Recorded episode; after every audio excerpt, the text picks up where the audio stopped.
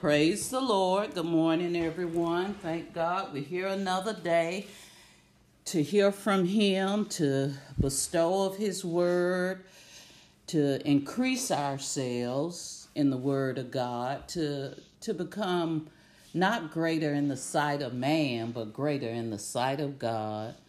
And I just give God glory. I give Him honor. I pray and I ask Him to help me to deliver the message as He has given it to me. You know, clear thoughts, clear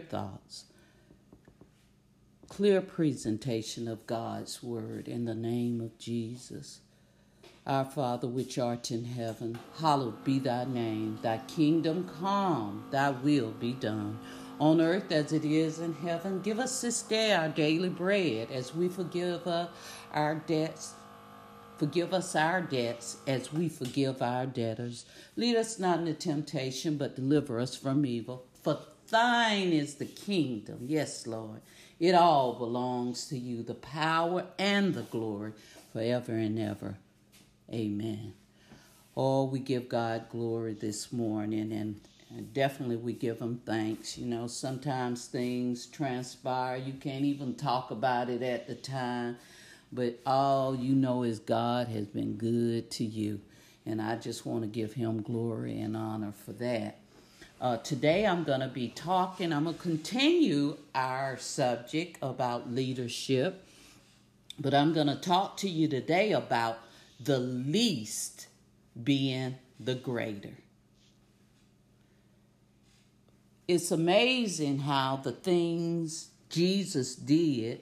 And the word said that God was going to confine the wise with some of the most simplest things, the way He do things.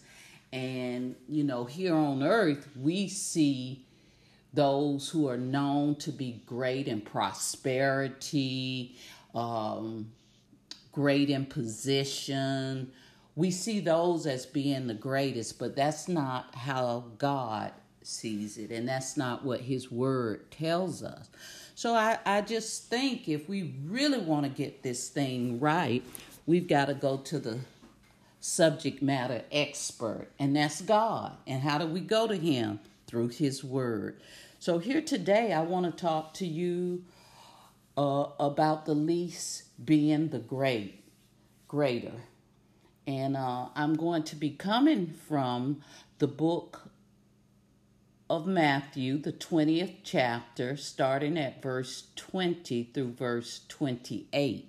You'll also find this account in the book of Mark, the 10th chapter, verses 35 through 45. But I'm going to start here in the book of Matthew, the 20th chapter, starting at verse 20. And it reads, starting at verse 20. Then came to Him the mother of Zebedee's children with her sons, worshiping Him and desiring a certain thing of Him. And He said unto her, What wilt thou? She said unto Him, Grant that these my two sons may sit, the one on the right hand and the other on the left, in thy kingdom.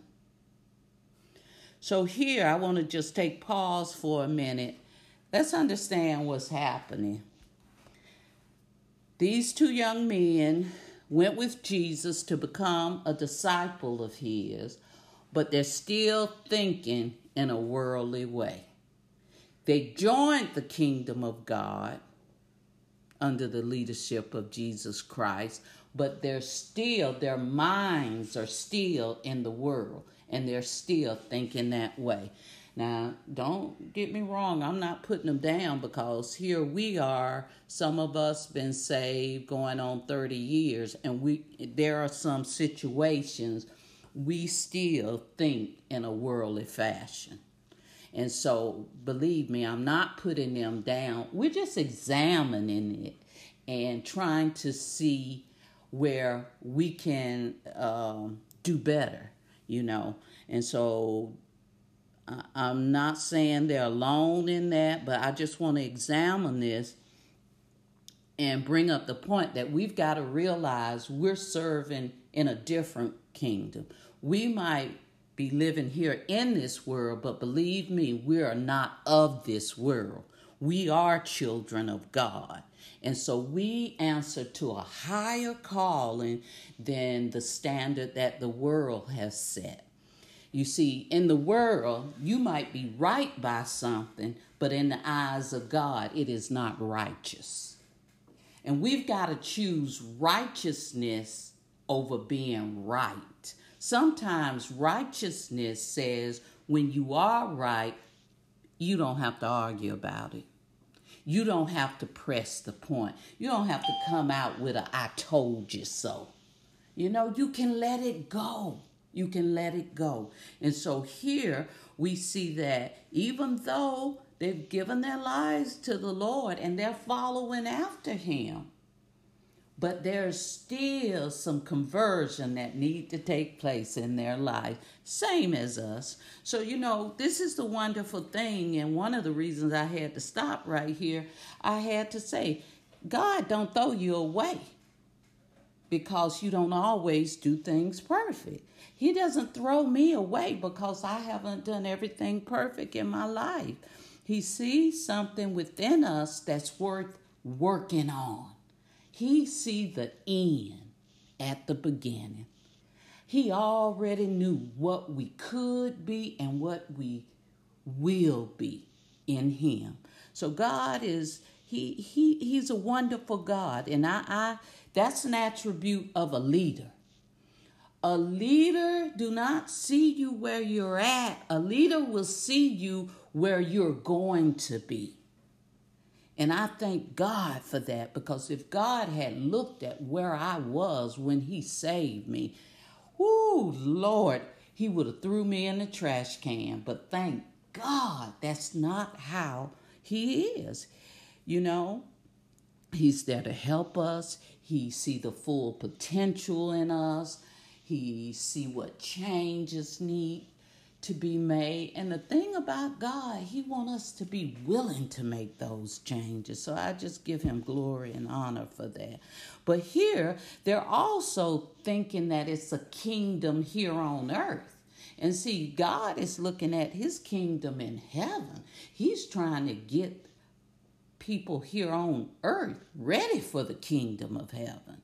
And so they are thinking that they're going to rule in that time, in that land, in the kingdom of God. Verse 22 says, "But Jesus answered and said, Ye know not what ye ask." See, come on, some of us, we kind of talk too much, and we don't even know what we're truly asking him for.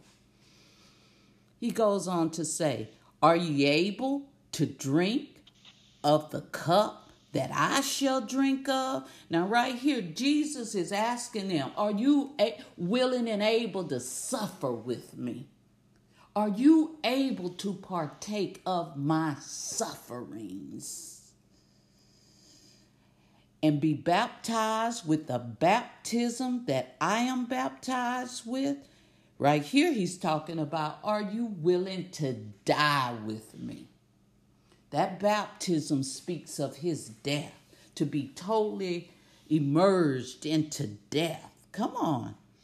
They said unto him, "We are able." But I don't believe with all my heart that they understood exactly what he was saying to them, because they're really thinking about living that life right then and there on earth.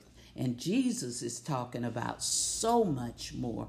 And here we have to understand that what I love about them is even though they didn't understand, they were willing to trust him to go on with him. Here you see a bit of faith working, because you see that trust and belief in Jesus, not really in what's going to come next.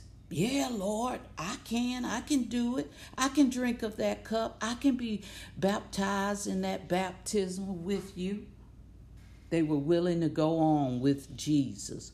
Verse 23 says, and he said unto them, ye shall drink indeed of my cup, and be baptized with the baptism that I am baptized with. But to sit on my right hand and on my left is not mine to give, but it shall be given to them for whom it is prepared of my Father. So Jesus let them know right then, God have already made some decisions about that. And he is not one to change any decisions that God have made. I love Jesus because even when in the Garden of Gethsemane, when we see that Jesus is praying alone, when he asks his disciples to pray with him and they fall asleep and he's praying alone, he said, God, not my will, but thy will be done. He said he would drink of that bitter cup, and he absolutely did. He did it for us. He did it for those who have not yet come to him.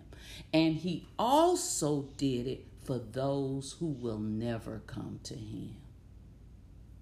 Oh, glory to God. Even though they will never come to him or give their life to him, he still did it for them. Just in case they changed their mind. Just in case at the 11th hour, 11:59, they said, oh, Lord, help me. Oh, Lord, save me. Jesus, I need you. I need you, God. See, he wasn't thinking about just his children. He wanted every man, every woman, every child to have the opportunity to join him in heaven. So here we see that God is more than able. Even though the disciples thought they were able, our ability comes through him, through his ability. So yes, they are able. Verse 23 says, and he said unto them, ye shall drink indeed of my cup, and be baptized with the baptism that I am baptized with. But to sit on my right hand and on my left is not mine to give, but it shall be given to them of whom it is prepared of my Father. Verse 24, and when the 10 heard it, they were moved with indignation against the two brothers. So here you see the other 10 disciples get really upset that the brothers had the audacity to ask of this.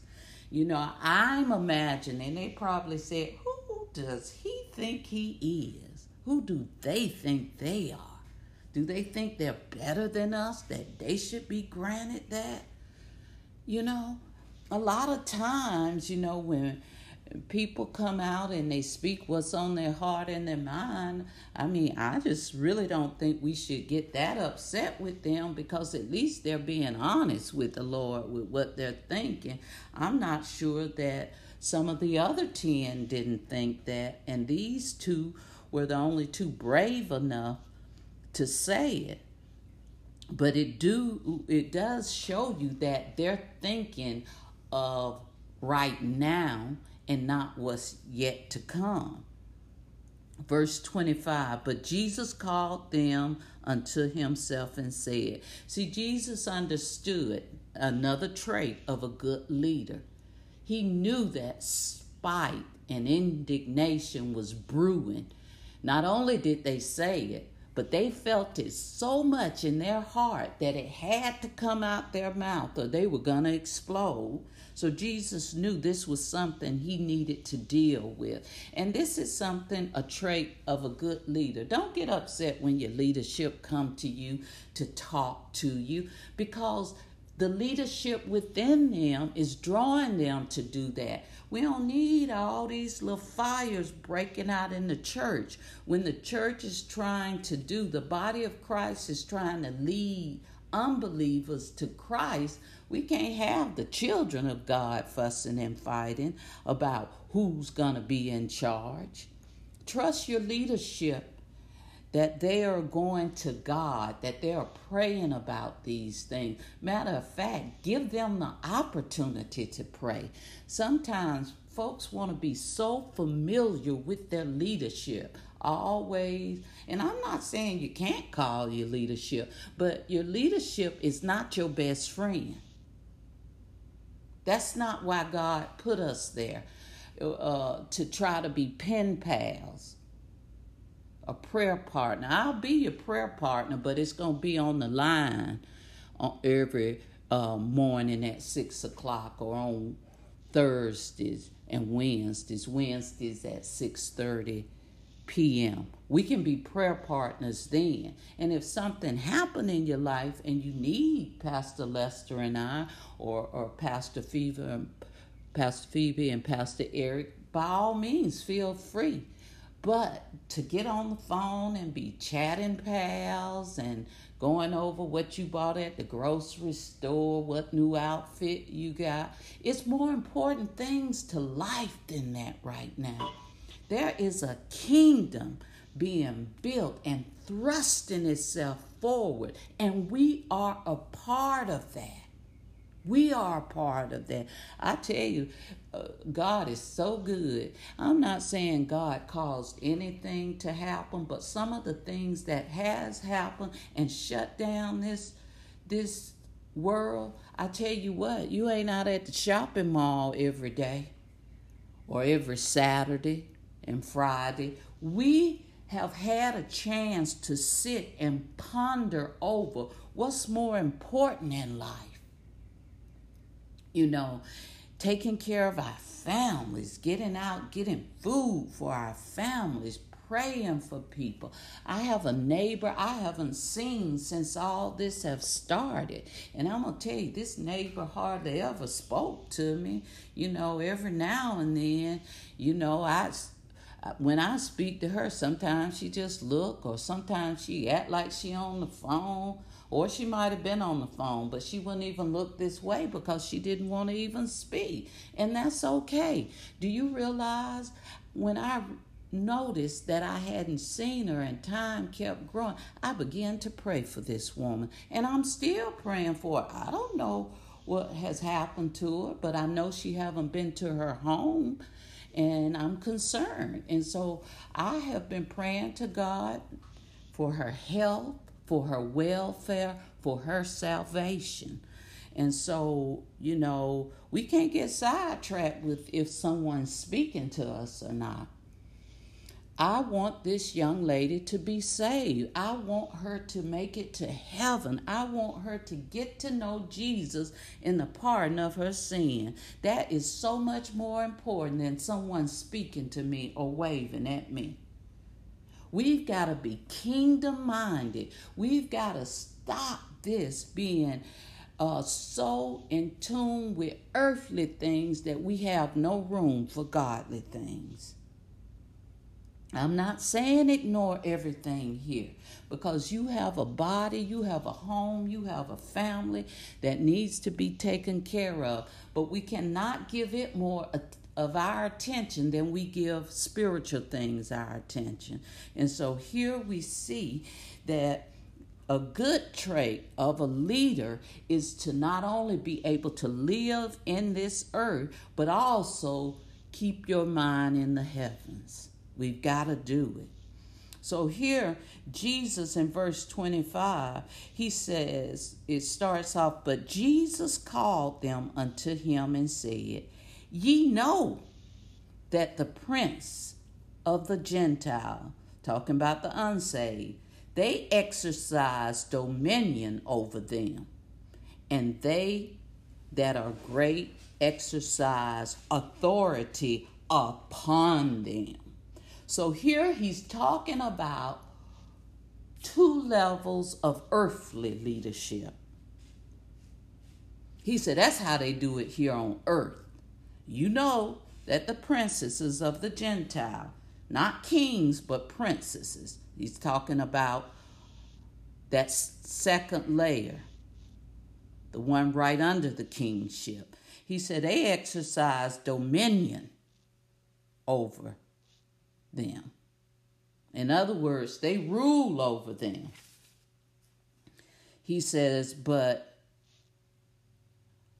he's saying the kings, talking about the great, exercise authority upon them. Verse 26, but says, but it shall not be so among you, talking among us, the children of God, the disciples. And then he goes on to say, but whosoever will be great among you, let him be your minister. This word here, minister, is translated as servant. Oh, come on now. Ooh, we don't like to hear that. Don't call me out as no servant. But that word ministers, and we carry, it's amazing that people covenant that title as a minister. But it means to be a servant. It means to serve others.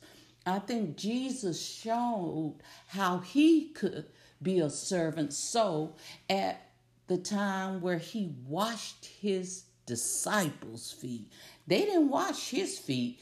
He washed their feet. And you see, back in those days, when a traveler would come visit your home after walking in the dust for so long and wearing sandals, the first thing that the servant of the house would do when that traveler came in would get water, allow them to wash their hands, their face, and that servant would get down on the floor and wash their feet. And Jesus saw himself as a servant by washing his disciples' feet. And so we have to understand here by looking at Jesus, who is the greatest leader. I mean, he gave it all. He put everything out there, including his life. The greatest of leaders. We watch him as he washed the disciples' feet, as he became as a servant, a slave. But then he says in verse 27, and whosoever will be chief among you, let him be your servant. So Jesus said, I've already become that. I've already done that because I'm chief among you. But now, instead of chief among you sitting on my right hand and my left hand side, let him become a servant now. Ooh, Jesus. I got to tell you, Jesus is right about everything he said.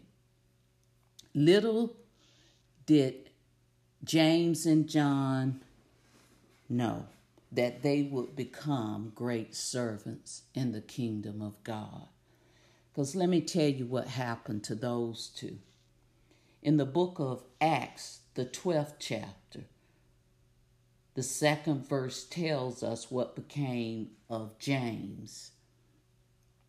And it reads, and he killed James, talking about Herod, the brother of John, with the sword. So you see, even though James, he was able to write a book, he was able to give some insight, he was able to help us learn his faith. He was baptized, oh my God, into death along with Jesus.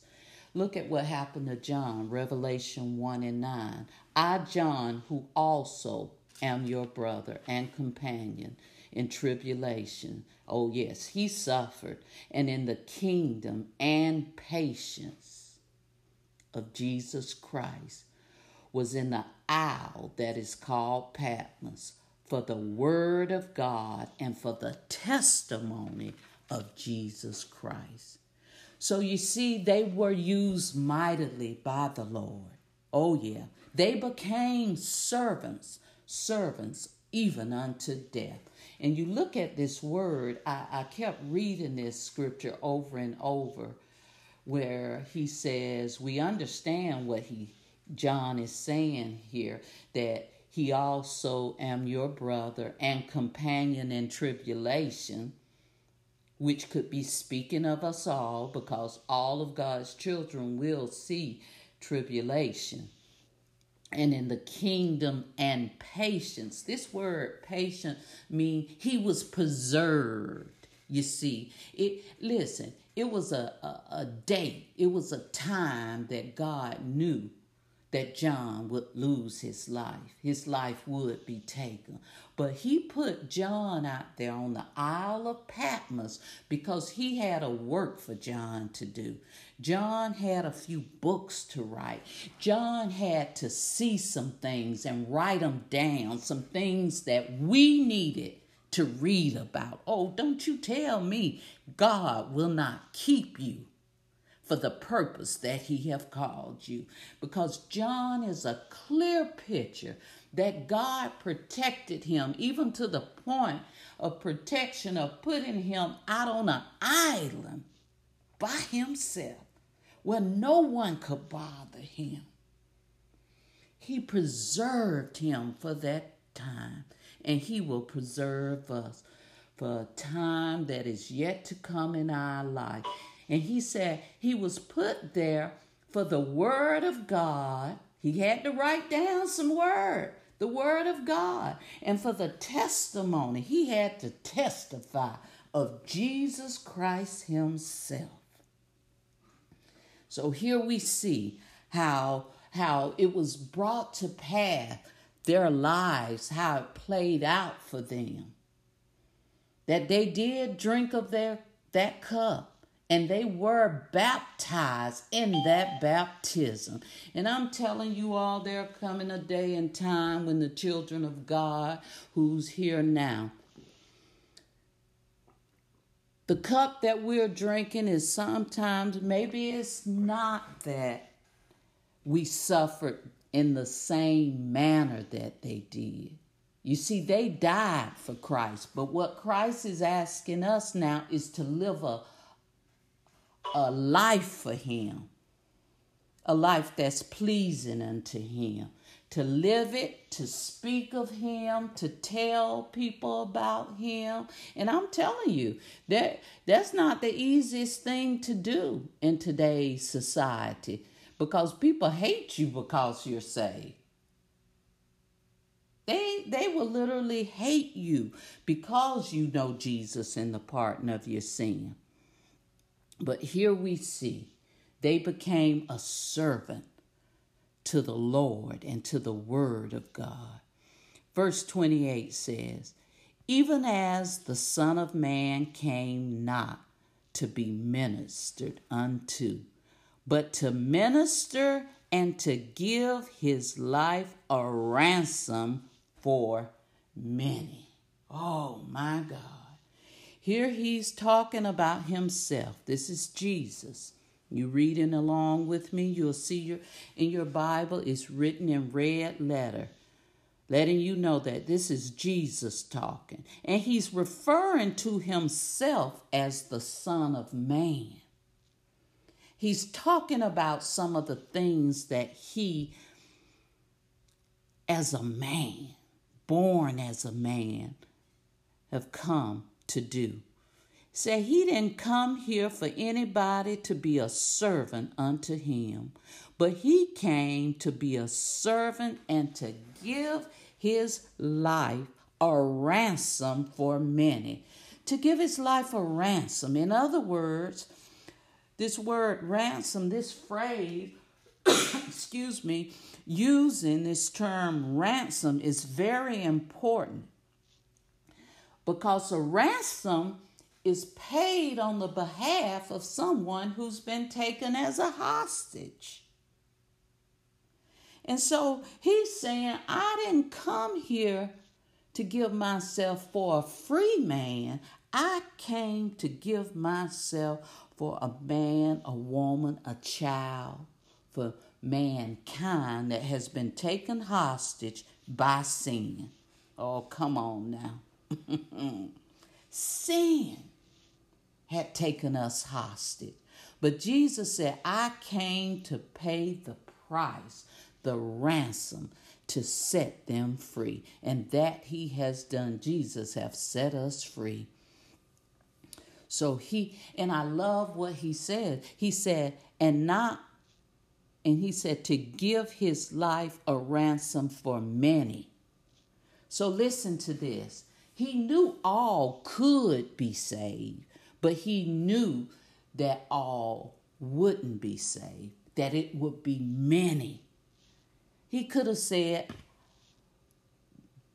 but to minister and give his life for all. But he chose not to use all because he knew that all would not turn to him. He knew that many would.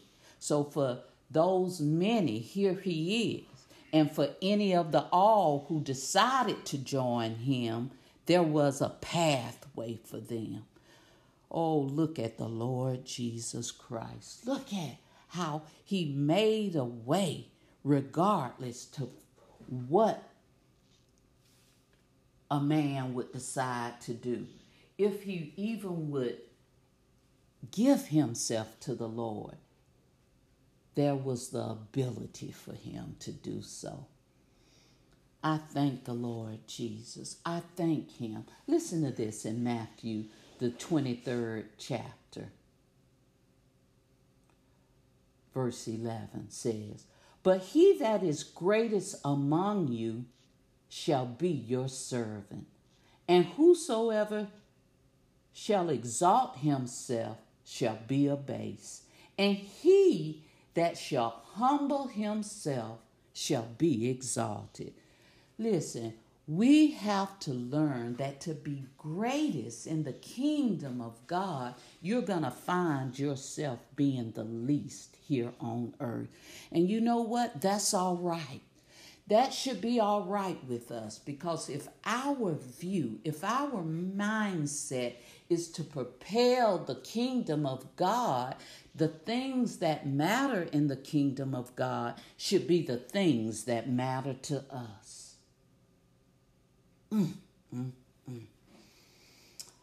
Oh, I'd rather be exalted in the kingdom of God any day over the things that's in the kingdom of this world.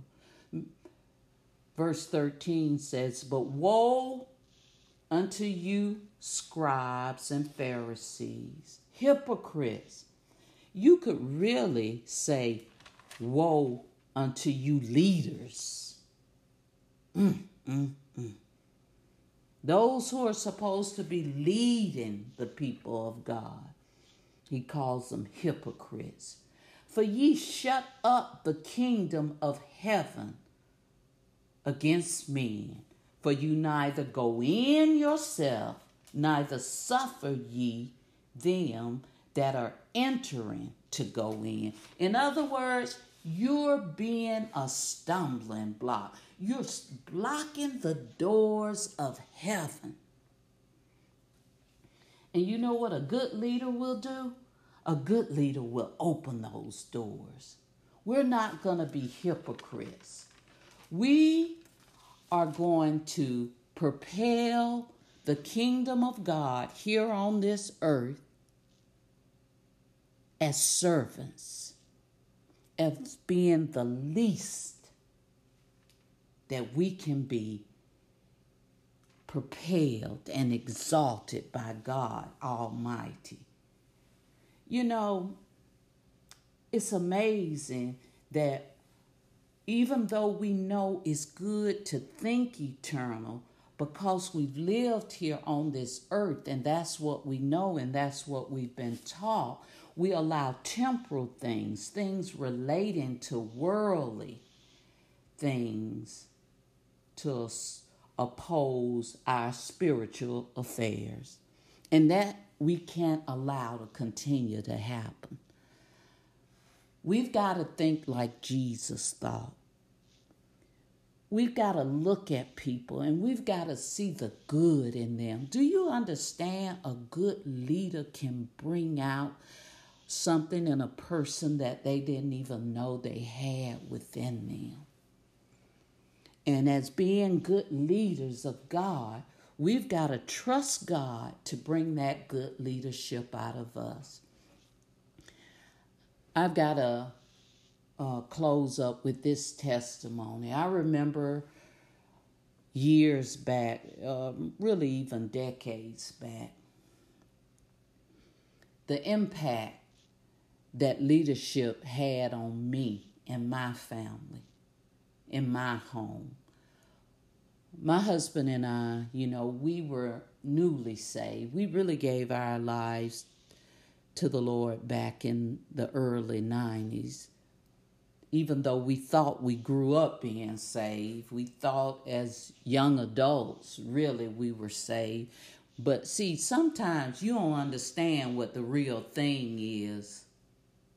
You live in that counterfeit for so long, you don't understand the real thing until you run into it.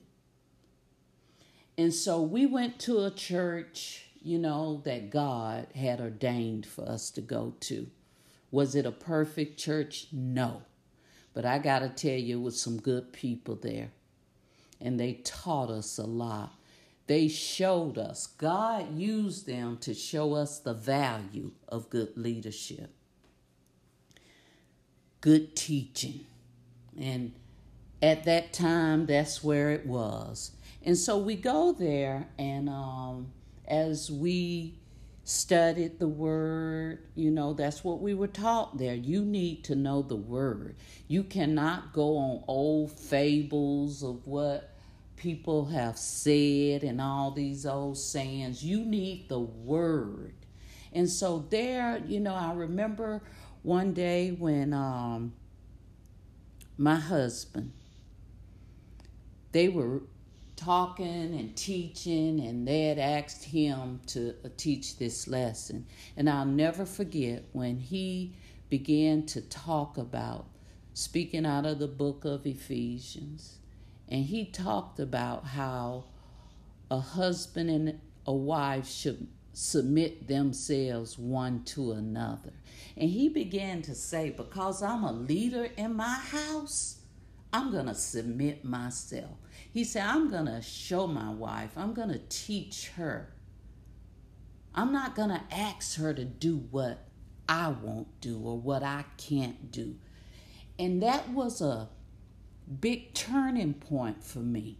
It was a gigantic turning point for me in living my life as a woman of God, to see that my husband and how God had thought so much of me to give me a husband that would lead by example, that would lead from the front and not from the rear, who would go out first and would do those things that he is asking me to do. See, not only did Jesus do it for us, but he sent me a husband that if I didn't get it when Jesus showed me, let me show you again. Let me show you through your husband.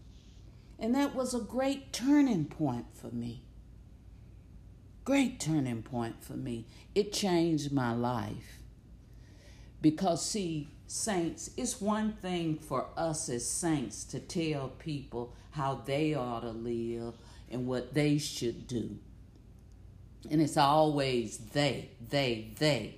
But when will us, when will we come into play? When will it be inclusive? And that's what a good leader will do.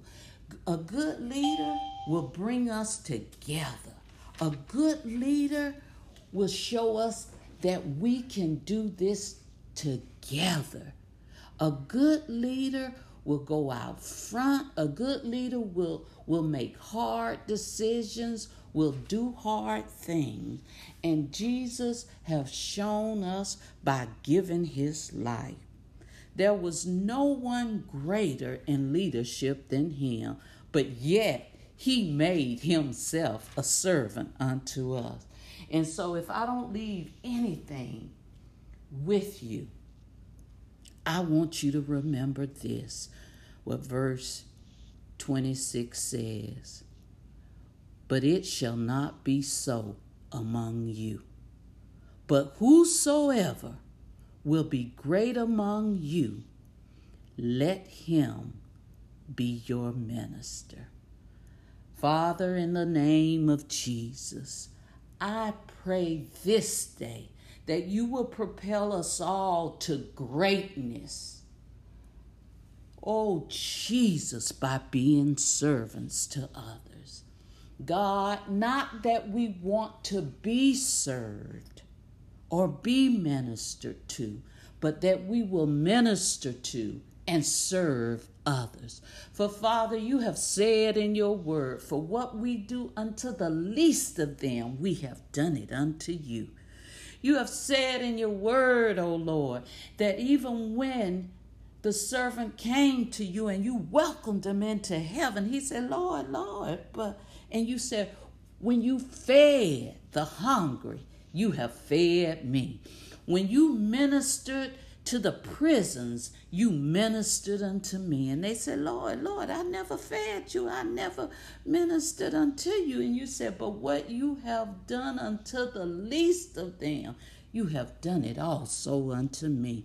And God, let us take on that attribute of Jesus, to be servants of others, to go around giving to what we to those we can, to help those we can, to speak life to those we can, and not to speak death. We want to speak death unto darkness, death unto the works of the enemy, but we want to speak life unto the children of God. Lord, help us. It is my desire, our desire, to be better followers of Christ Jesus, to love more, to give more, to be more in the kingdom of God by being abased and by being lowly and by being meek. Oh, Father, your word have given us a roadmap to greatness, and that we shall be, that we shall accomplish, not in our name, but in the name of the Lord Jesus Christ. Father, I believe you will take care of us.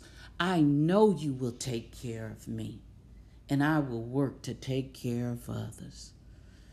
Father, we want to have a word in our mouth for every man, woman, and child that we come into a pathway with. We want to give them hope by giving them your word, Lord. And Father, in the name of Jesus, we continue to lift up those who are in need, God.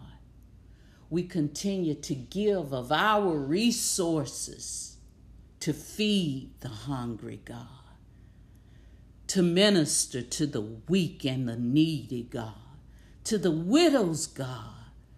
Oh, to help bind up the broken hearts of those, God, that are in need.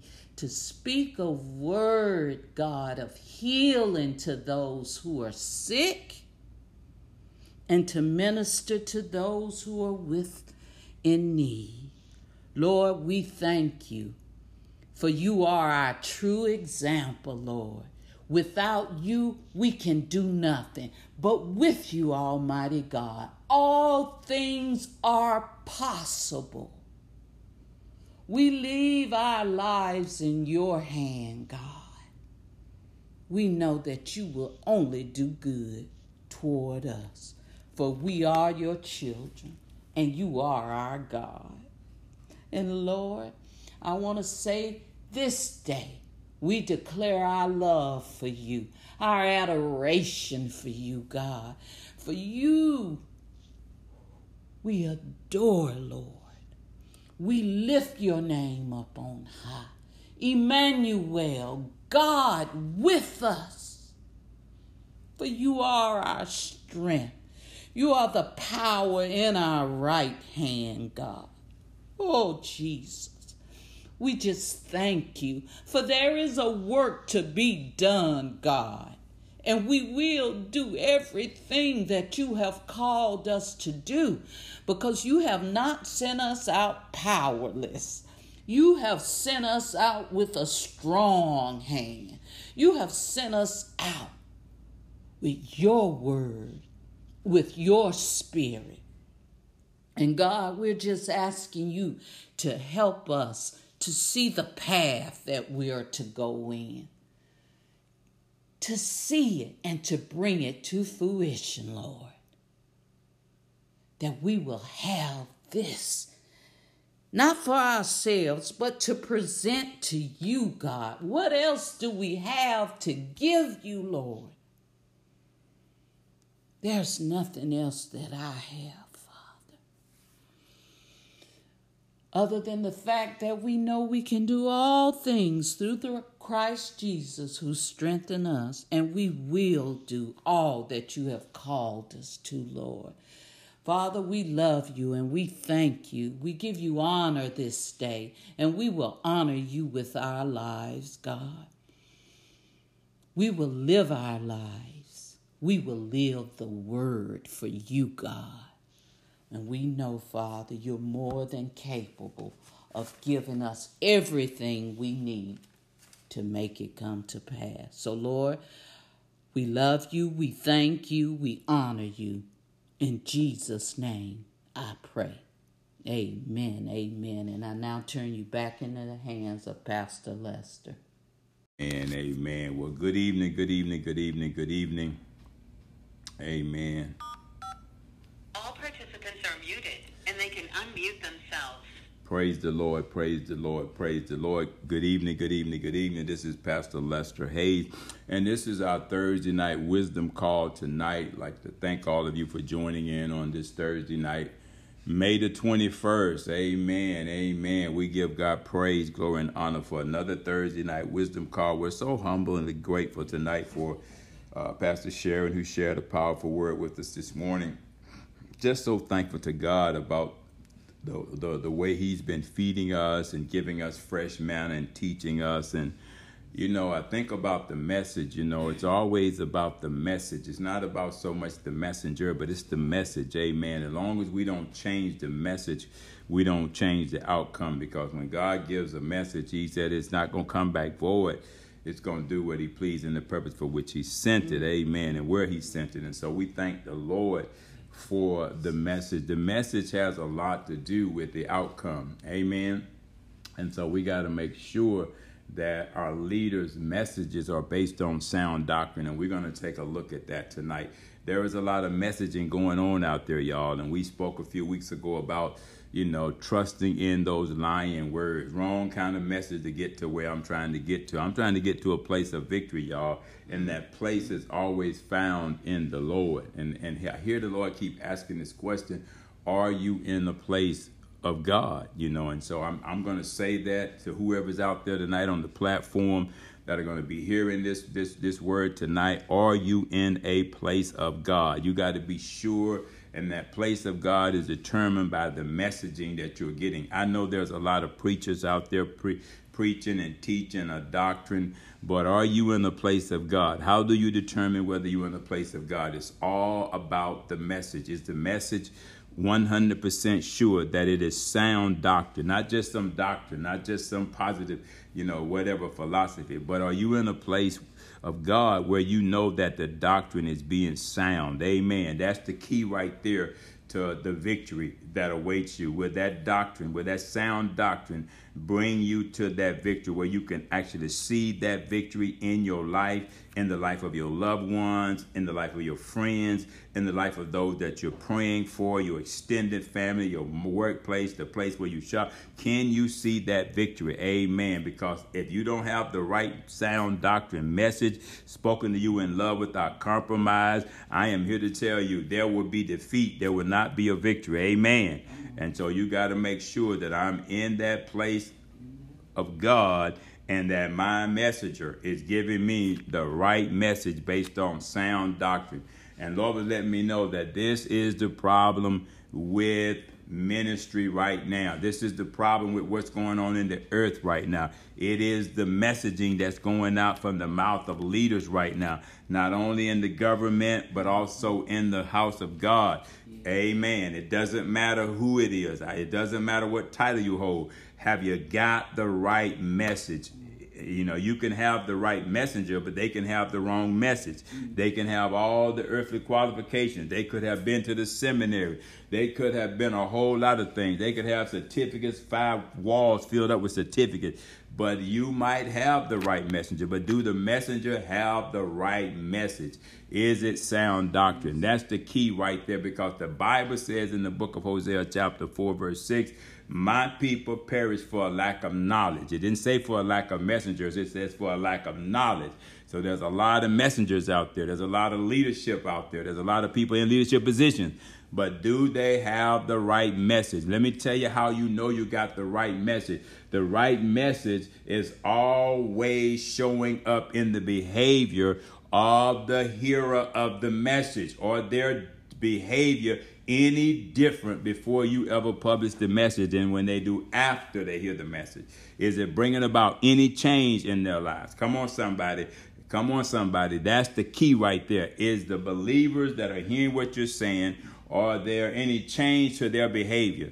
Have your behavior changed as you begin to give the message? Amen. Because if you don't let the message change you, I'm here to tell you it will not change them. Amen. And so we base everything on have the hearers of the message change. So Pastor, what kind of change should we be looking for? That they're not just showing up hearing the message, Pastor Sharon, but they're now being led to go do something that corresponds with the message. Amen. That's how it doesn't come back void. Is it bearing any fruit that where God can be glorified, where you can see the victory? Amen. That comes with the message, that is associated with the message. And so that's kind of where he's been dealing with me tonight. Amen. So I want to read you a passage of scripture out of the book of Genesis, the preface where I'm going in the book of Titus, the 2nd chapter tonight. But I just thought this was so awesome, how God just confirmed this thing to me about turning this thing around. See, the message turns things around. The message will turn things around. You know, the devil always mean it for your bad, and he plays on the fact that we don't have no knowledge about the victory. We don't have no knowledge how to get the victory, you know. And so it's that area right there where he defeats us. It's based on the lack of the message, the right message, the sound doctrine, because that's what's going to bring the right change and bring the victory. Amen. According to God's perspective.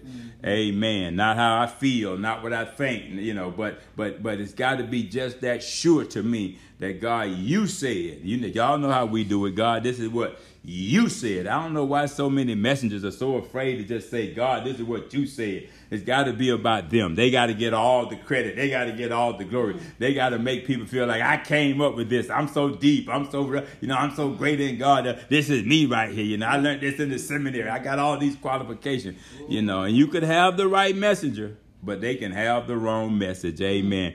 The message I'm talking about is the one where God gets all the glory, where you see him, that the devil, the enemy meant for bad. You see God take that thing, man, and spin it back around and turn it back around and work it out together for your good so you can see the victory. Somebody say, I will see the victory. I will see the victory, because that the devil has always meant for my bad when I was ignorant and didn't have no knowledge of God. He tried to kill, steal, and destroy me, but Jesus messed around and showed up in my life one day. Come on, somebody. And gave me life and has given it to me more abundantly. And now my eyes are beginning to behold and see wondrous things from his plan of salvation, because somebody told me to go read James, the 1st chapter, verses 25 through 27, and look in that perfect law of liberty and just continue to look in there, stay in there, remain in there, my God, and I was going to have success, and I was going to have good success. My God, some of you having the best time of your life serving God right now. Some of you are seeing the victory right now. You're seeing it in your own life. You're seeing a trail of victories where you left from where you was at in Egypt and Lodabar. And now you've just been going along, stringing them victories one after the other. And now you're looking back over your life and you know how you got over, because Jesus conquered that victory on the cross for you. And somebody messed around one day and told you about it. And now, my God, every day of your life, you can see the victory because you believe that. Amen? Amen. And so it's not the messenger, but it's the message. You left some messengers and you start chasing the message. I'm talking to somebody right now. Ain't you glad that you left the messenger and you start chasing the message?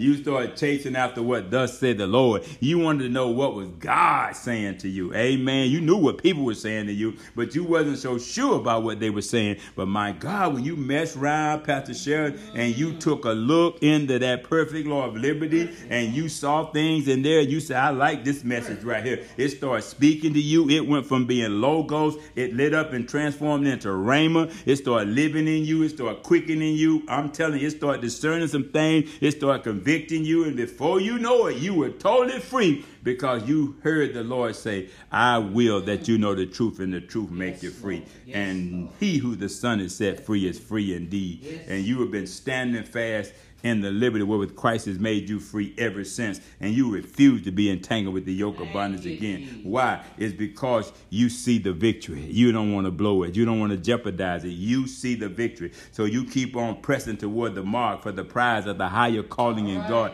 In Christ Jesus, you're forgetting those things that are behind you. Come on, somebody, because there ain't nothing to go back to. Come on, come on, come on. You left Sodom and Gomorrah. You done left Egypt. Come on, you out of the desert now. Yeah. So let me read you this right here, and I want you to think. It's in the book of Genesis, the last chapter, and this is Joseph, chapter 50. And I want to begin reading here at verse number 19 to the end of the chapter. This is my preference tonight. And this is Joseph right here.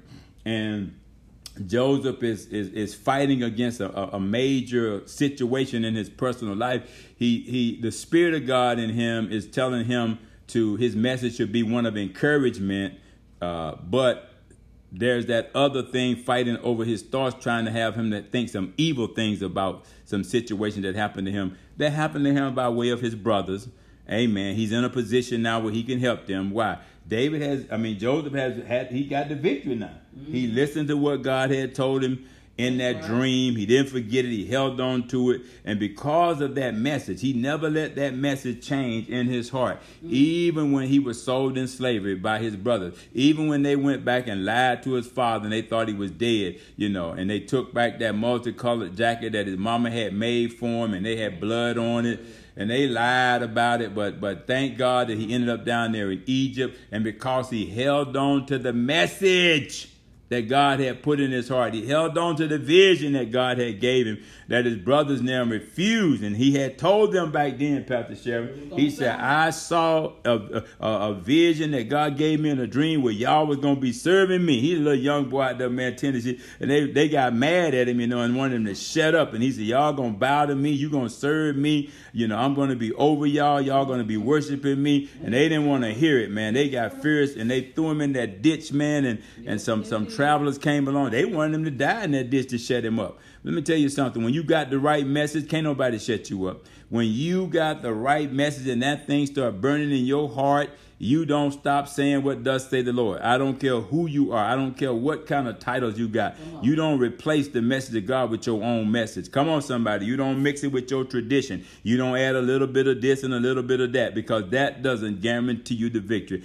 Joseph is seeing the victory right now based on the vision and the dream and the word that he got from the Lord in the dream many, many years ago. So let's take a look at this thing, man, at the manifestation of it. Listen at him. He says, and Joseph said unto them, this is verse 19, the 50th chapter of the book of Genesis, them, talking about his family, fear not, for I am in the place of God. Now, he dreamed about it back then, Pastor Sharon. Now it done come to pass. Now he's seeing the victory. He saw it before it got this far, but this is how it's concluding right now.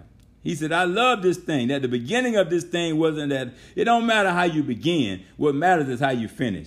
You know, it's how you end it, you know. And so look at what he's saying there. He says, I'm in a place of God. The message I heard in my dream back then has brought me to a place in God. He's the second in charge here in Pharaoh's camp, man. Yep, he poses a question. I'm telling you, and he posed a question to him, man. You know, he said, am I in the place of God? Y'all take a look at me. Is it not the way I said it was before? Because I never changed the message. Now you're actually seeing the victory. He said, y'all are seeing the victory. Oh, you will see the victory. I don't care where you at. You're going to see the victory. And others who have doubted you, they're going to see the victory. Some of them that have caused you, man, some doubt, they're going to see the victory. Everybody going to see the victory in your life. But you got to see it. And I mean, he's seeing it, man, and he's letting them know. Then 20, he says, but as for you, you thought evil against me, but God meant it unto good, to bring to pass as it is this day, to save much people alive. Y'all got to think about this thing, man.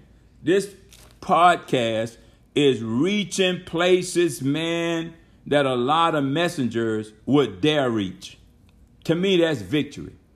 To me, that's victory. When God wants to reach people that think they have life but don't have life, because the life they have, it's temporary.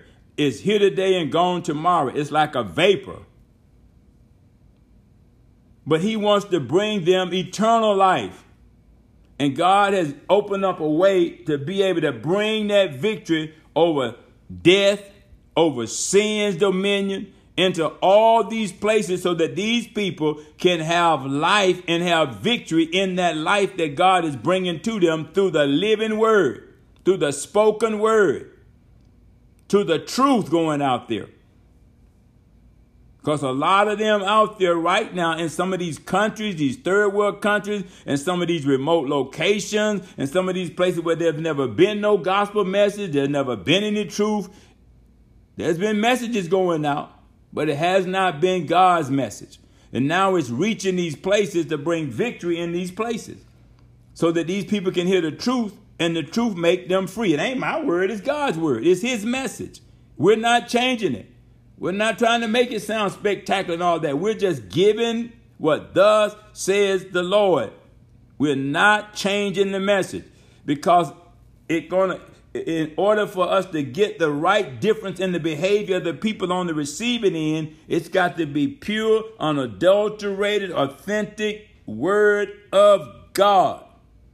That's the truth. Moral, ethical truth. It's the same for everybody. No respect to person. It will save anybody and everybody who can hear it. Why? It's because Paul said in the book of Romans, chapter 1, verse 16, he says, look, I'm not ashamed of the gospel of Jesus Christ, for it is the power of God unto salvation for all who shall believe it. But how can they believe it except they hear it? And how can they hear it except some messenger preach it and teach it? Oh, how beautiful are the feet of those who proclaim the good news of the gospel. And he said, this word is not coming back void. Heaven and earth is going to pass away, but not my word. Not my word. There's power in the word. It is the truth, you know. And so that message cannot change. And we thank God right now that there are those out there in those places that are hearing the word right now. And the word is making a difference. The word is making a difference. He said the message that you send out there, Pastor Sheridan, in order for it to yield the victory that God is sending it for, it has to be sound doctrine. Yes. And it can't be look here, let me tell you something. I wrote in my margin in my Bible, it says this. It says that the purer the doctrine, the purer the personal behavior in the believers. And so we cutting it straight. We study to show ourselves approved unto God as workmen who need not be ashamed, that we might rightly divide the word of truth. We ain't mixing a little bit of this with a little bit of that, trying to make it work. We ain't coming up with no schemes. It's just the pure the doctrine is, the more the pure the personal behavior is. You will see the victory, says the Lord. Here it is right here. Joseph never let the trials, the struggles, he was put in prison in that place. He went through some horrible things. He was tempted by Potiphar's wife. He went through all of that. She tried to throw lust on him, you know, tried to seduce him. He went through all of that. But the man's gift in him made room for him and brought him before great men. He impressed Potiphar. He impressed the guy who was in charge. He went in the enemy's camp and did this. Don't tell me God's word will work in the enemy's camp just like it'll work in anybody else's camp. You can't muzzle that word. You can't hide that word. It'll make room for you. That's right. And so he says to them, man, look at verse 20. He says, but as for you, you thought it evil against me, but God meant it unto good to bring to pass as it is this day to save much people alive. Look at what he's saying. This word is going out right now, y'all, over this podcast, and it's saving lives. It's helping people. People are hearing the truth. They're beginning to hope again and believe again. They're hearing a message that they haven't heard. And you know what? We ain't sending no Cash App, you know, link to them either. We ain't asking them, you got to send me this and sow this and do that. No, we've got seed from the sower. We're sowing seed. And the word is a seed. First, that seed, then that blade, then that full ear in the blade. Then we can go in and gather the harvest. Amen. It ain't about that. Look at what he said in verse 21. Now, therefore, fear ye not. Fear ye not. I'm so glad that the word had changed Joseph's mind, had renewed his mind. He finally saw the victory. Now he, instead of having evil thoughts toward them, he said, look, my mind been renewed by the word. I saw the victory. I see the victory. I see y'all right here now. I see y'all. You know, God showed y'all to me. I can see the victory now, you know. And he said, but don't be afraid. I ain't thinking no evil thoughts to you. I got so much power right now. I could just destroy all of y'all. He said, but no. I'm not going to do that. Because that's not what the message turned me into. The message changed my behavior, said Joseph. I'm a leader now. Y'all were the leaders first, but you threw me in the pit. But I'm not going to do you like you did. Vengeance is God's. I'm not going to do you. I'm not going to deal with you the way you dealt with me, because the message I heard was from God. I don't know what message you heard when y'all was trying to kill me, get rid of me. I was trying to tell you then I heard a message from God, but you doubted it. He said, but because I heard a message and the message changed me, came directly from God, I'm going to show you how that message changed me. I'm going to help you have victory in your life. Look at what he says to him. He said, don't fear. I will nourish you and your little ones. And he comforted them and spake kindly unto them. Man, look at that victory over them evil thoughts that he was authorized to have against them. Look at verse 22. And Joseph dwelt in Egypt, he and his father's house, and Joseph lived 110 years. 23. And Joseph saw Ephraim's children of the third generation. Look at how long they enjoyed victory.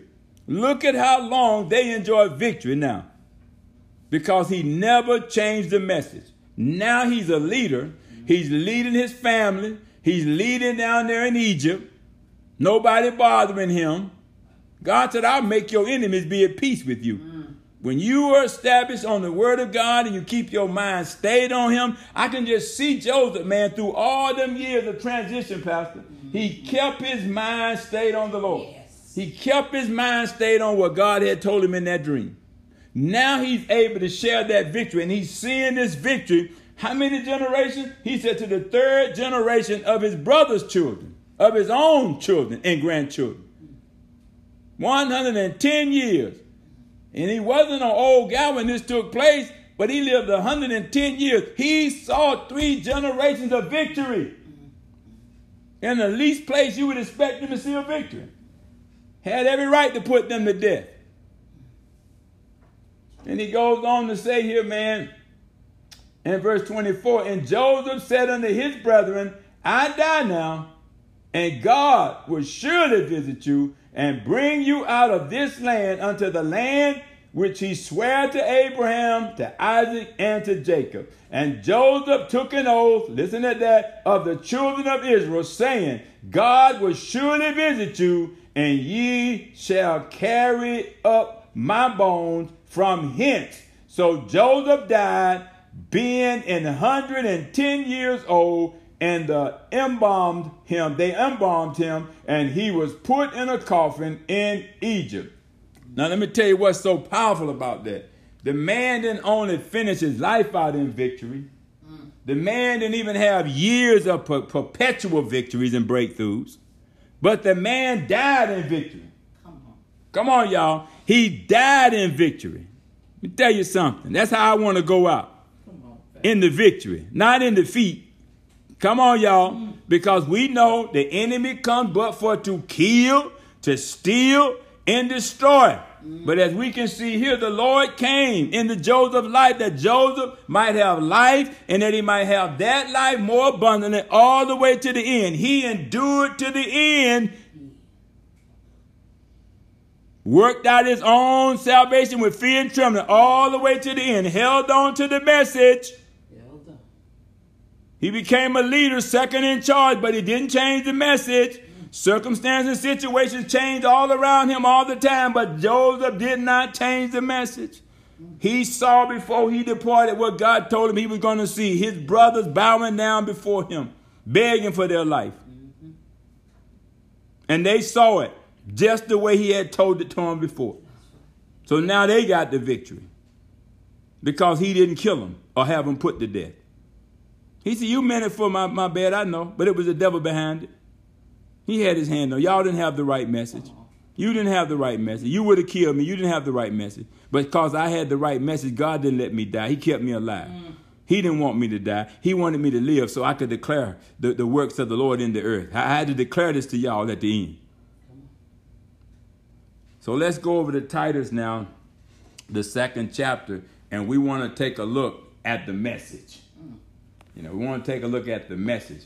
When the leader's message is sound doctrine, the behavior of the hearers will be very different.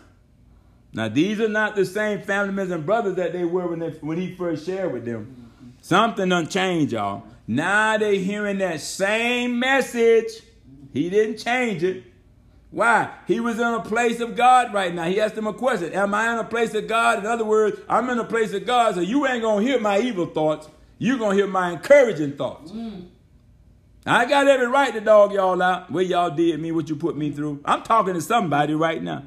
Let vengeance be God. You don't try to get even. You don't try to use that authority in that position to try to get even. You got to be first partaker of that message. You got to hear that message. You got to hang on to that message. Don't change that message. And if some message comes along with a different message than you hearing in the place of God, you got to ask yourself a question. Am I in the place of God? I am not moving out of this place until the Lord bless me. He ain't only going to bless you. He going to bless your household, as you see right there.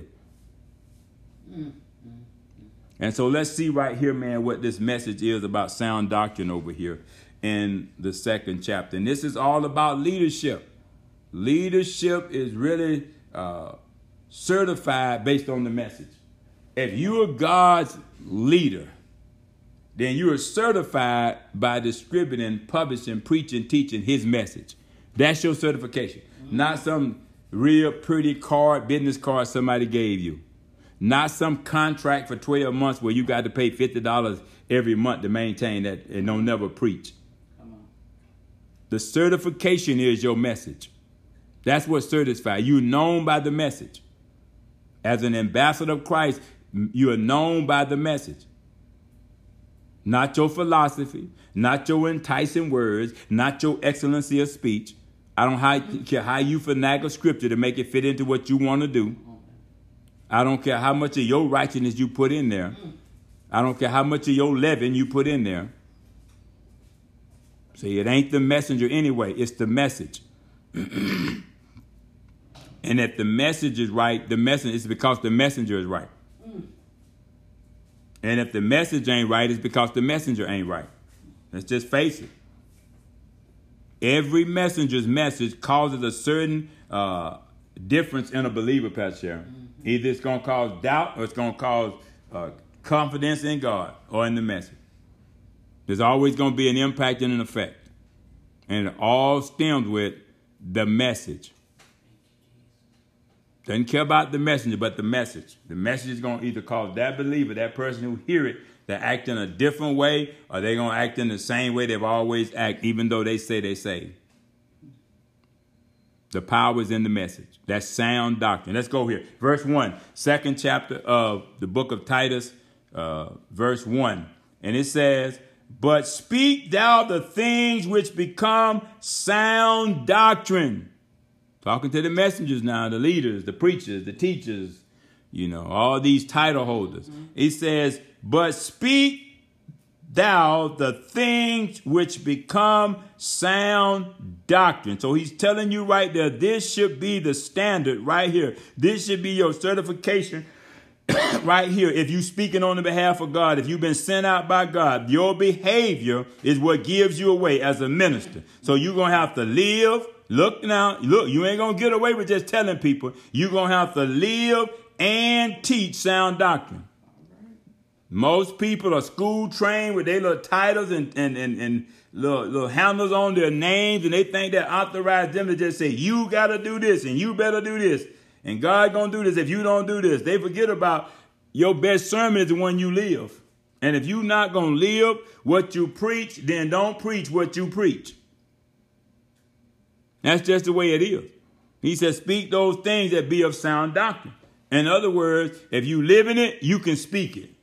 All right. If you ain't living it, you ain't authorized to speak it. That's what he's saying. Because it's having an effect on the hearers. And the impact or the outcome of the results have to be like Joseph. It has to put you in a better position of victory so you can bring victory in somebody else's life, starting with your family, starting with you. Yes. And so if you ain't having no victory, then I ain't going to have no victory. Then none of my children, grandchildren, or friends, or nobody else going to have no victory. Yeah, you can tell me a whole lot of things, but you still out there, man, operating in lust of the flesh, lust of the eye, pride of life. You out there telling me what to do based on the word, and you operate on the down low. Mm.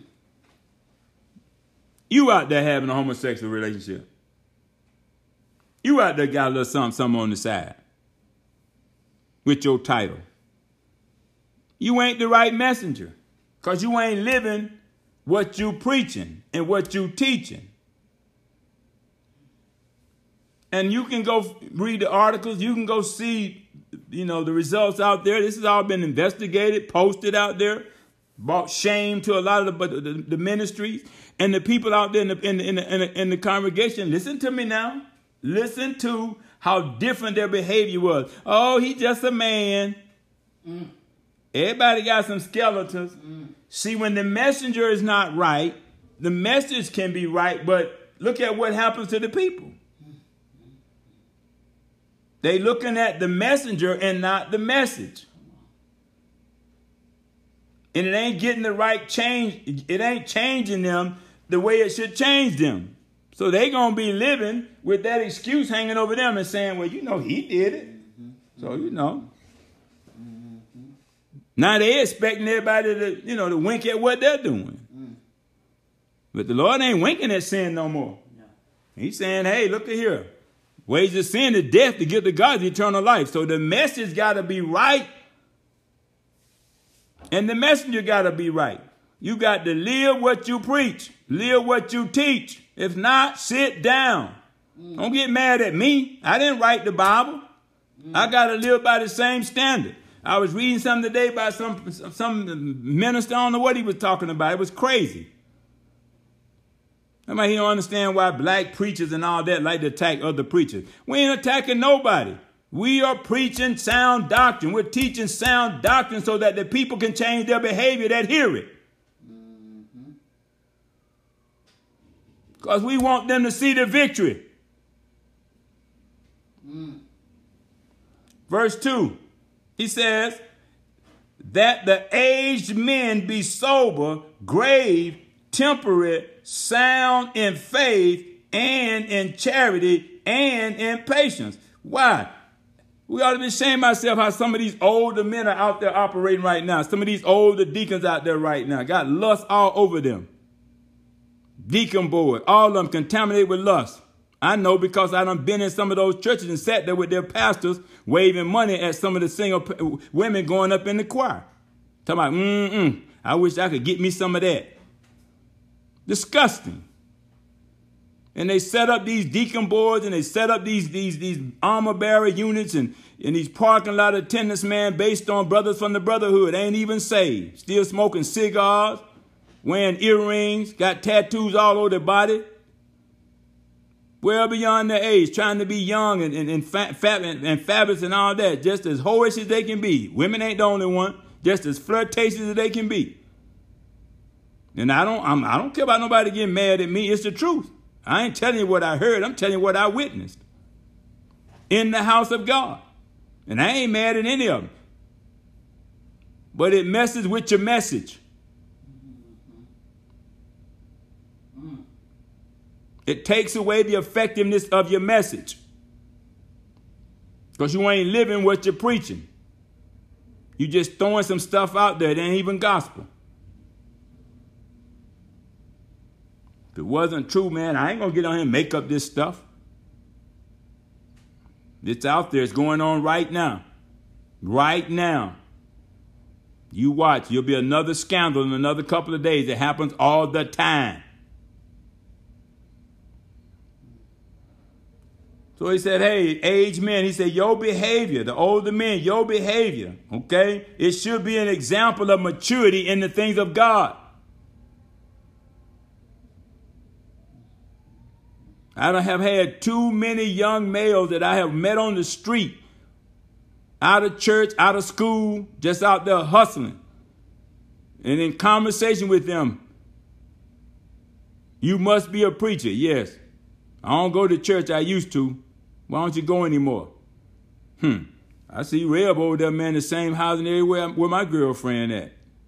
He got him a little something over there, Cadillac be parked in the back. I see him. And then he going to get up in the pulpit and tell me about my sin. I ain't making this stuff up. I don't blame them young folks. You the wrong messenger for them. Oh, they want to hear the truth. But they just want to make sure they're hearing it from the right messenger.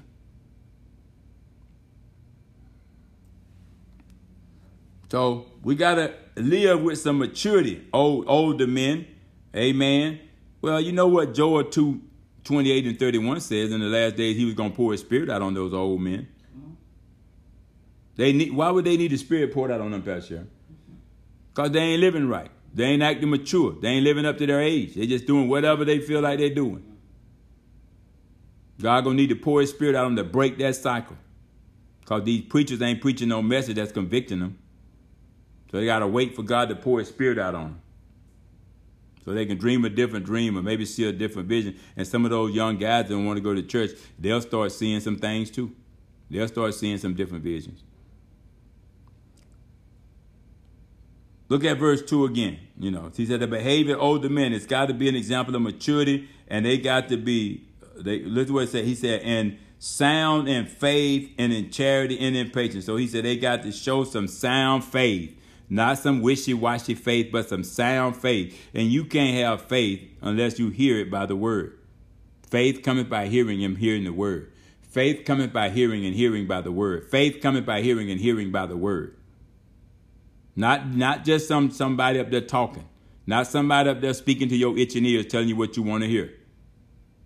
Not somebody up there telling you, hey, give me an amen. Spent 7 minutes getting amens. Never gave you no word because there ain't no word. The bank is broke. The tank is empty. And they give you 7 minutes of foot stomping, asking you for an amen, and they think they done preach salvation to you. Wasn't sound doctrine. It wasn't pure sound doctrine. And so therefore, there is no pure behavior, and we will not see the victory.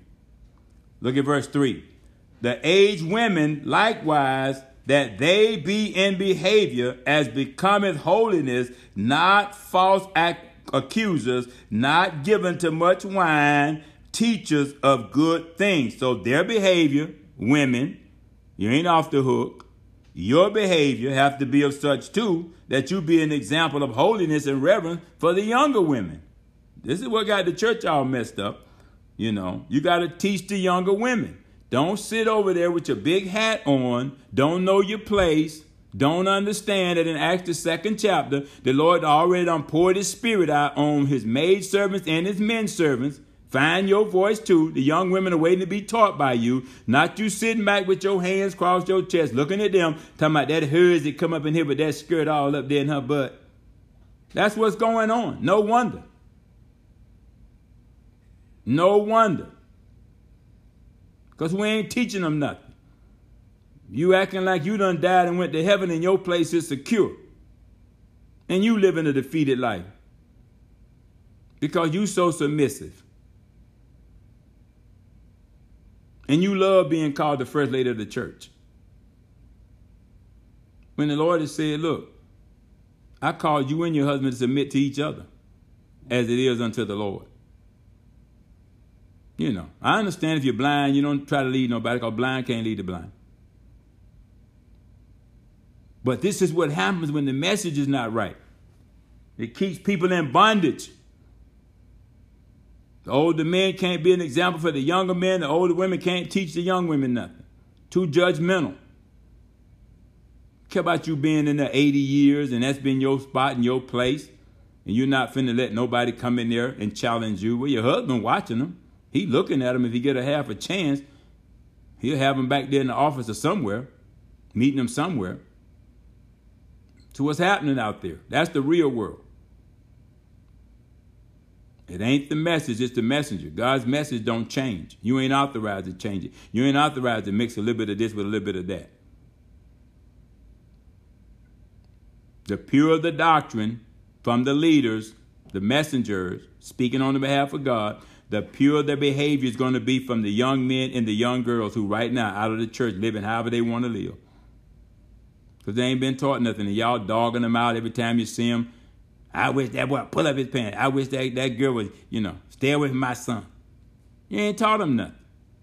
You don't want to teach them nothing. You don't even want to be involved with them. Because you think you got heaven all secure for yourself. Jesus said, I want you to know the truth, and the truth make you free. He who the Son has set free is free indeed. Not your tradition, not your messenger, but the message from God. That sound doctrine. That's what free you. That's what releases you. That's what renew your mind so you can think differently about people. Joseph said, look, I'm not only going to be a blessing to you, but to your young ones too. I want all of them he said, for the next 3 generations, I want all of them to be blessed by God.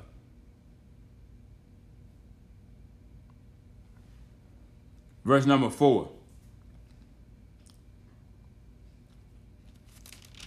He says, that they may teach the younger women to be sober, to love their husbands, to love their children. Looking at that.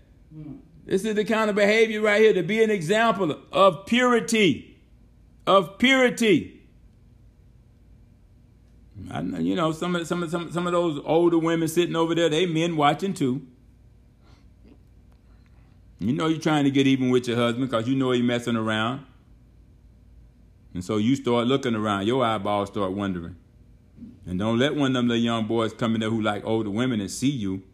Or you'll think you hot stuff. Somebody, an admirer that's twice their age looking at you. Stuff is going on, y'all. You know what? The church done turned into a patent place. And we know who's responsible for it. Because we don't treat it like a place of God. It's probably why the doors are shut right now and they're fighting to try to get back in there so they can pick up and do business as usual. But in the meantime, God is putting a message out there for his leaders. And he's saying, hey, look, you got to live and teach and preach sound doctrine. Don't change my message. Not after this. When I release this and these doors open again, don't change my message.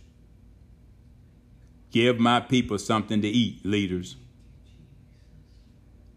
Verse 5, to be discreet, chaste, keepers at home, good, obedient, to their own husbands, that the word of God be not blasphemed. Y'all better hear me up in here. Young men likewise exhort to be sober-minded, in all things showing thyself a pattern of good works, in doctrine, showing uncorruptibleness, gravity, sincerity, 8, verse 8, sound speech that cannot be condemned, that he that is of the contrary part may be ashamed, having no evil thing to say of you. So he's calling for God's message to bring about a certain standard, not a certain slander.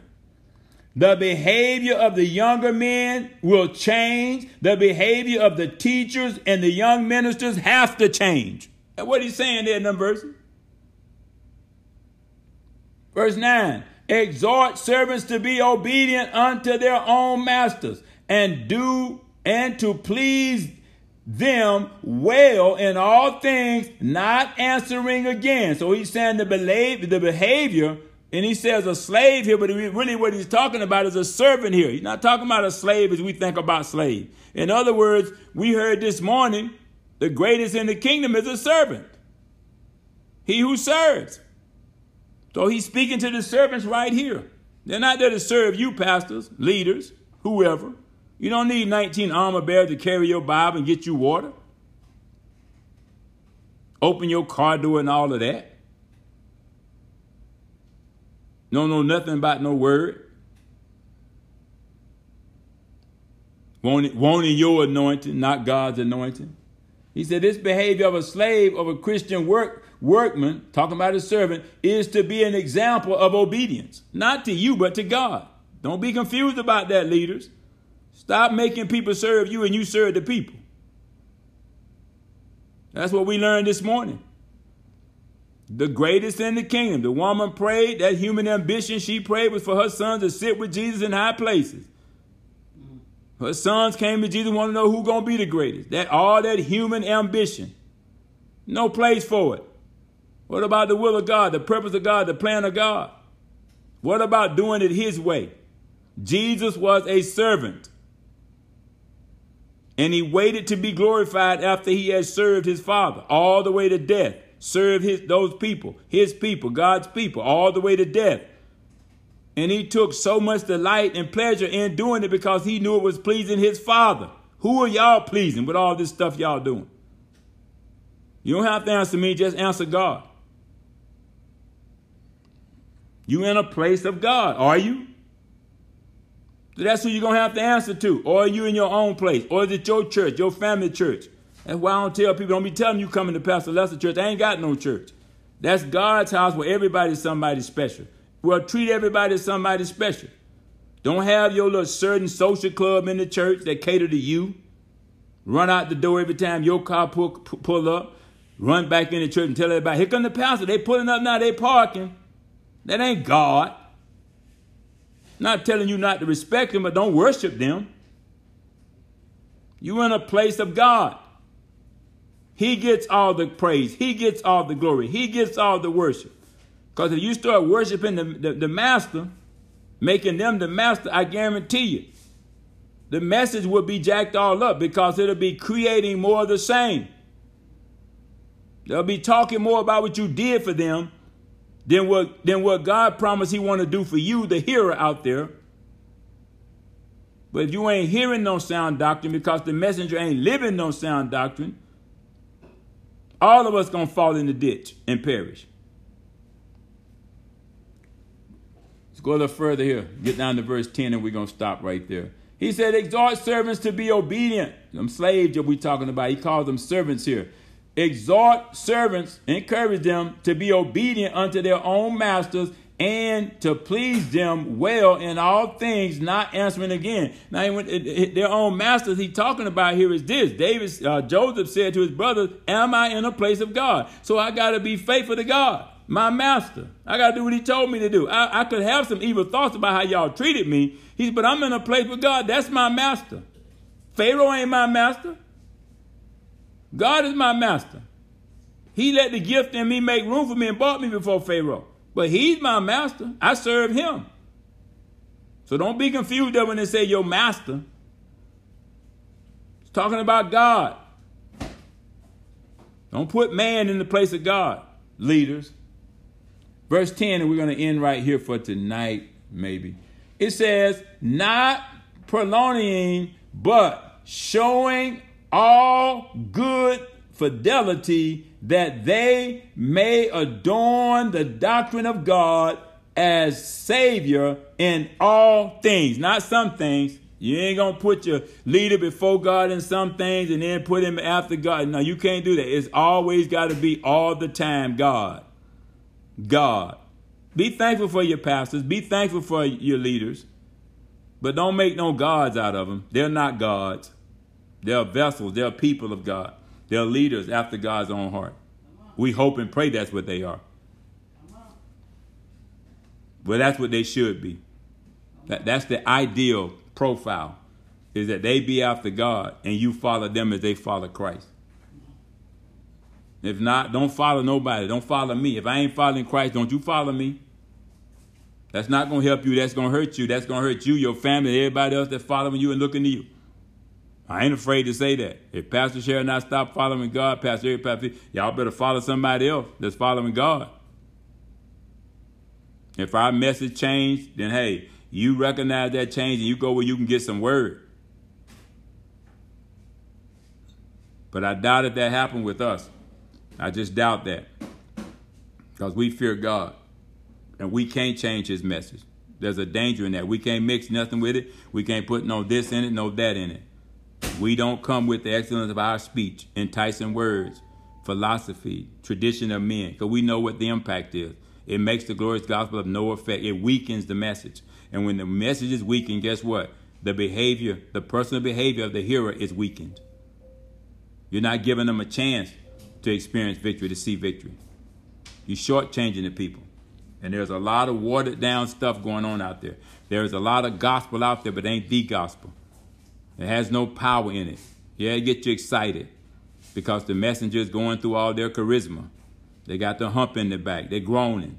They're sweating profusely. They're busting buttons on their jackets, and y'all getting all excited and talking about that's anointing.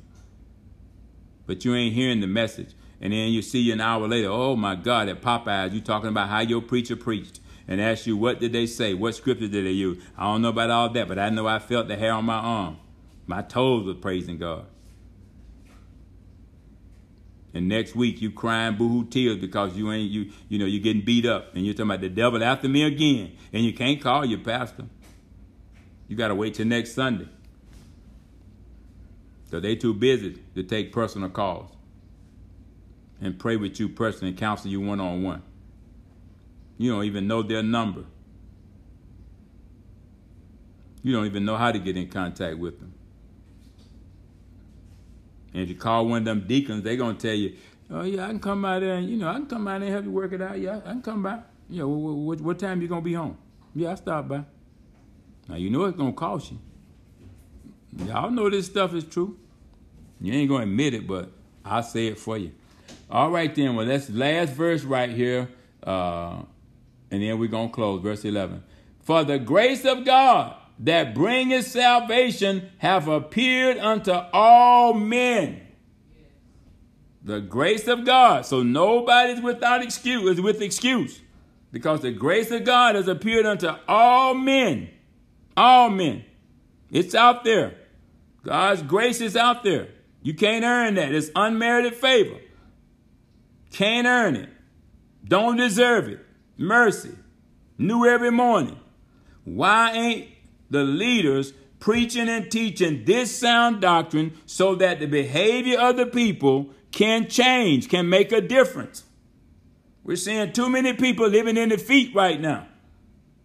And Joseph said, no, I'm not going to do what I think y'all deserve, where y'all treated me, but I'm going to encourage you all. I'm going to make sure I share this blessing with you and with all your family, all of Ephraim's children, grandchildren, and everybody else that's a part of the family. Even your friends are going to be blessed. I'm in the position to do it now. And so leaders, don't you be the ones want people to bless you. You be a blessing to the people. and God will take care of you. Live up to your title. Live up to the calling of God on your life. Just preach and teach and live sound doctrine. Start with sound doctrine. You don't have to manipulate, exploit, twist, and change stuff to make it fit, to make it work. It's God's word. He will give increase. Some plant, some water, but God will give increase. If you just plant the seed, first there will be a seed, then a blade, then a full ear in the blade, says the Lord. Harvest time is coming, but we got to plant the seeds right now. This is seed time and harvest ever since the earth. He said, as long as the earth remains, it's going to be seed time, harvest, summer, and winter. And so we have to keep doing it God's way. He's given seed to the sower.